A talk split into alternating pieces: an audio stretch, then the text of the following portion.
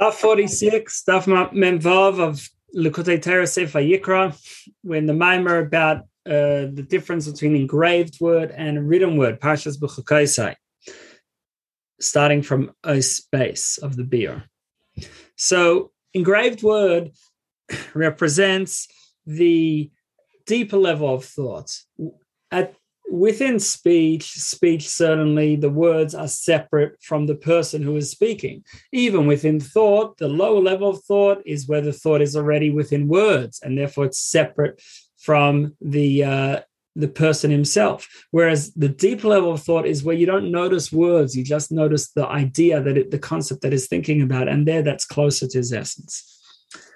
But that's not really the case because yes the concept is close to his power of intellect, but it's not close to his soul itself.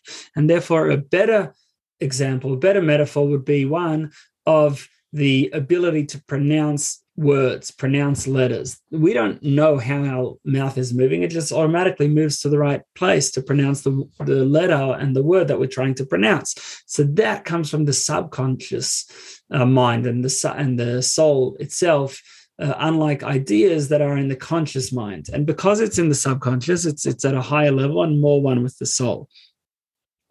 And that's like the engraved word, where the uh, engraved the words are not separate from the stone; they're part of the stone itself. Unlike the written word, where the ink is separate from the surface from the parchment itself. So now Gimel. So now we can uh, apply this to the difference between the luchos and the Torah. The Torah is written, whereas the luchos are engraved.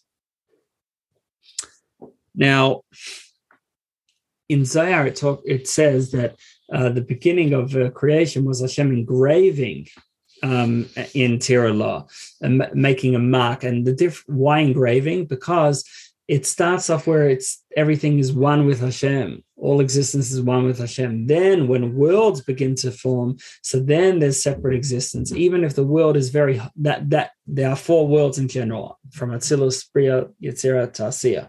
And although the highest world, Atzilus, is very holy and very much godly, but still it's a separate, it's an existence of world. And th- therefore, in that way, it's separate. Unlike Ein Sof, Hashem's unlimited light, that is Hashem himself. It's not separate at all and therefore worlds spiritual worlds are represented by the written word unlike uh, the um or Ein Sof Hashem's unlimited light, that is like Hashem himself, it's like the stone itself. But the end of that, which in Kabbalah is called Keser, the crown, uh, so that represents the sort of intermediary, the, the medium, the transition from pure godliness to separate existence, or at least defined existence, which may aspire and may to godliness and may be connected to Hashem, but it still has a separate definition. So Keser is that transition point, and therefore Keser is like engraved words, which on one hand they, they are engraved. You're not just leaving the stone in its pristine, pure state, but on the other hand, you're not bringing anything which is not the stone. So in that way, it's still uh, totally one. And when a person has a new idea that just hits him, so where did that idea come from? That idea came from the beyond, that came from like the Keser, uh, so to speak. Whereas when you're thinking about something and developing something, that's within your conscious mind.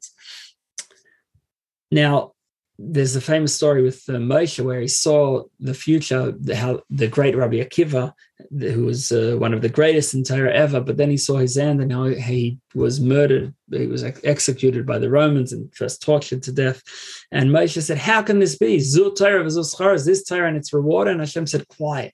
This is what was decided. This is what came up in in th- my thoughts. C- coming up in the thought represents the subconscious mind, whereas Moshe is the ultimate of the conscious mind and therefore Moshe couldn't understand it. The written Torah is the conscious mind, whereas the luchos, which were engraved, they are the subconscious, the beyond, the keser, and that's why they are given on Shavuos, or at least they were stated at Shavuos, because Shavuos is the time of revelation of keser of Hashem as He is beyond worlds, and that's also why there are 620 letters in the look in the um, Aseret in the Ten Commandments, because 620 is the numerical value of keser, the the name given for this light beyond as it transitions and as it prepares for uh, worlds.